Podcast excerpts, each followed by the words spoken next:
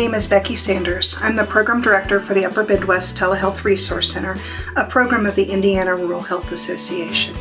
And today I'd like to welcome you to our podcast series entitled A Virtual View. For our first episode, we'll be defining the term telehealth and describing how telehealth is access. The Upper Midwest Telehealth Resource Center is a federally funded program under the Health Resources and Services Administration.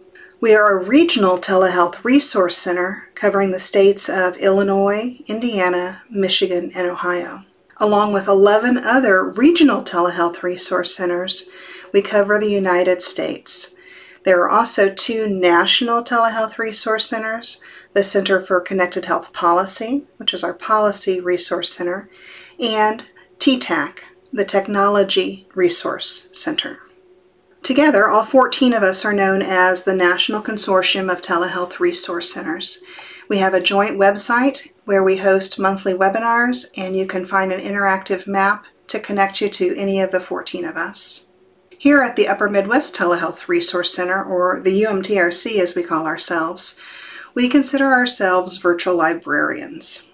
Even before COVID, most of the work that we do for technical assistance, which is what we call when folks come to us and ask us questions via email or on the phone, or when we see them out and about and networking at, at conferences and programs, we get these requests for technical assistance, and many times what we send back or share with folks is resources on our website that we have already created or links to existing resources on other organizations' websites.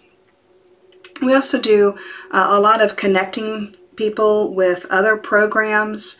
There's no sense reinventing the wheel if you want to start a NICU program and there's another program that's been successful, we like to connect those programs to talk about best practices. Here at the UMTRC, we also like to stay up to date on reimbursement policies and legislative developments within our region. So we have a lot of resources on our website about reimbursement. When we talk about telehealth, it is really important to talk about broadband or access to internet services. If you're going to build a telehealth program, it's like building a house. You've got to have a strong foundation. If you build a program on sand or build a house on sand, it's going to dissolve over time. So, broadband recommendations for telehealth programs range depending on the size of your physician practice. For example, a single physician practice, you might want to have 4 megabits per second of internet access, ranging up to a hospital where you might need 100 megabits per second of internet access. When it comes to funding a telehealth program, there are certain opportunities available or certain programs available through the federal government. One is the United States Department of Agriculture. They have what's called a USDA Community Facilities Program, and that is for communities with no more than 20,000 residents. Another program from the USDA is the Distance Learning and Telemedicine Program, or the DLT program, and this funds capital assets. Many times we get asked by healthcare providers if there's a way to make their own broadband internet access more affordable. And the Federal Communications Commission has a couple of programs around that. There's the Rural Healthcare Program, and underneath of that program, there are two other programs the Telecommunications Program and the Healthcare Connect Fund program. More information on those programs can be found at usac.org backslash rural healthcare. Now, when it comes to an individual, one of the biggest changes that we've seen in the last eight months or so with the coronavirus, COVID 19, the global pandemic, and the public health emergencies out of HHS here in the United States is that individuals at home often don't have adequate broadband access.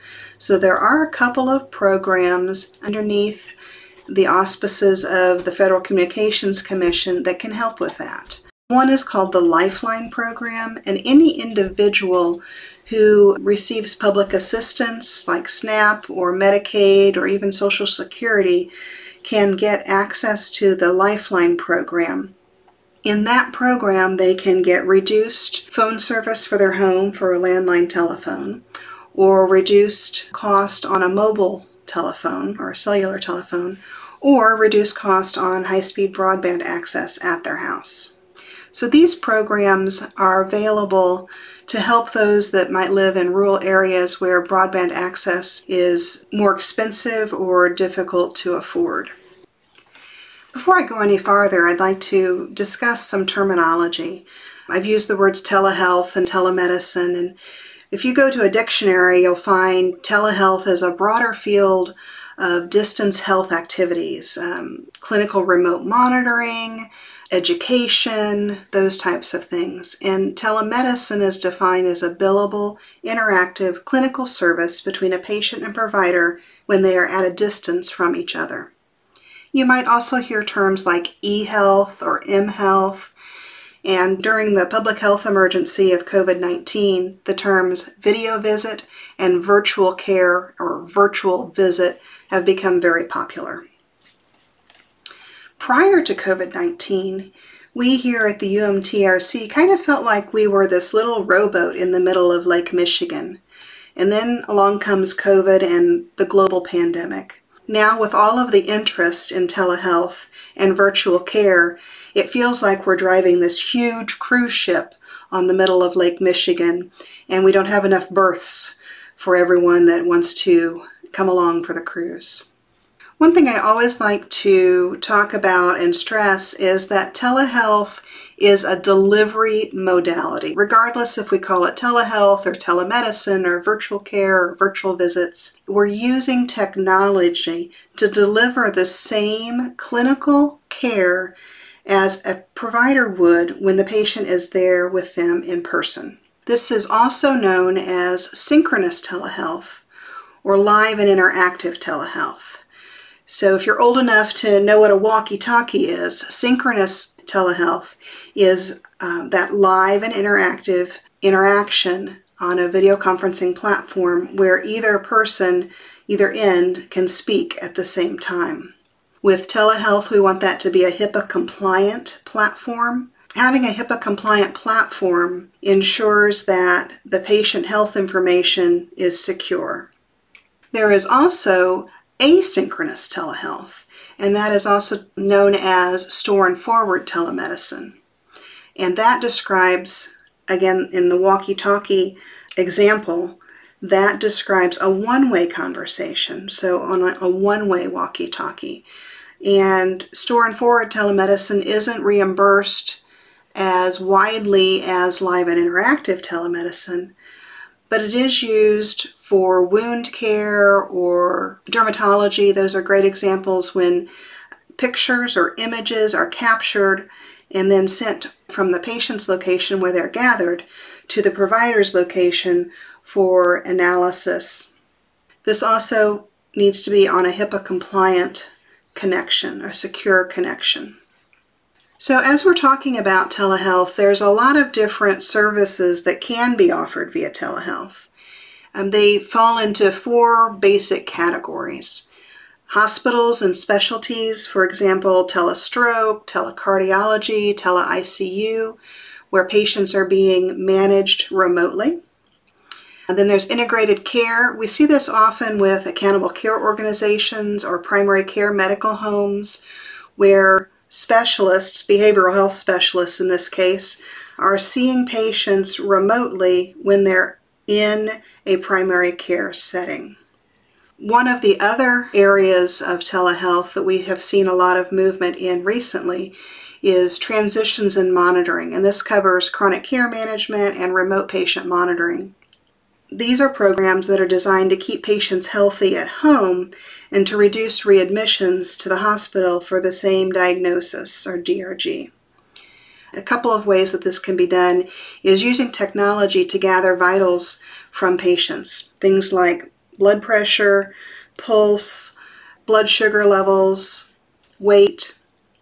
Using technology like a voice response system or Bluetooth enabled devices, or even a patient writing down their blood sugars on a piece of paper and calling it in over the telephone to a care coordinator. This information helps the patients to report how they're doing between visits. Other examples of how transitions and monitoring could work would be uh, the use of a community paramedicine program. Oftentimes, these types of programs are staffed by paramedics or other professionals, and they could be from a fire department or from an ambulance service. Generally, they have a contract with a hospital or a primary care organization to do home checks, uh, visits with people who might otherwise be frequent flyers to the emergency room. One example that I love to share about community paramedicine is the example of a person who has asthma. And this person is frequently seen in the ER. They come in, they're having trouble breathing, they get stabilized, maybe they stay 24 hours for observation, and they get sent home. And then they're back again in two or three days. So, by breaking that cycle and sending a community paramedicine program or personnel out to the home to do a home visit, maybe they find out that that person has a dozen cats or has mold in their house or um, asbestos or lead or you know something else. That is something that a clinician would never notice when the patient is there in the sterile hospital or clinic environment the final area of telehealth that I want to talk about is primary care in schools, where the kiddos get to stay in school. The parents and guardians don't have to leave work to take the kiddo from school to take them to a primary care appointment. In this situation, a kiddo that is experiencing a earache can go to the school nurse and get uh, a telehealth visit the provider can see them. The provider might be a physician or a physician assistant or a nurse practitioner, but they can see inside the patient's ear using digital otoscopes. They can hear heart and lung sounds using digital stethoscopes and determine does the kid have an ear infection? Do they need antibiotics?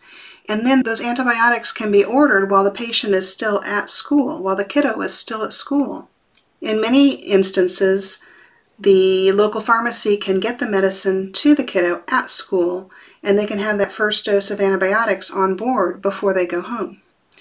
This saves the kiddo from missing school. This saves the parent or guardian from having to miss work and possibly lose revenue for their household and it means that the kiddo is not going to have to wait until an eardrum bursts and end up in the ER.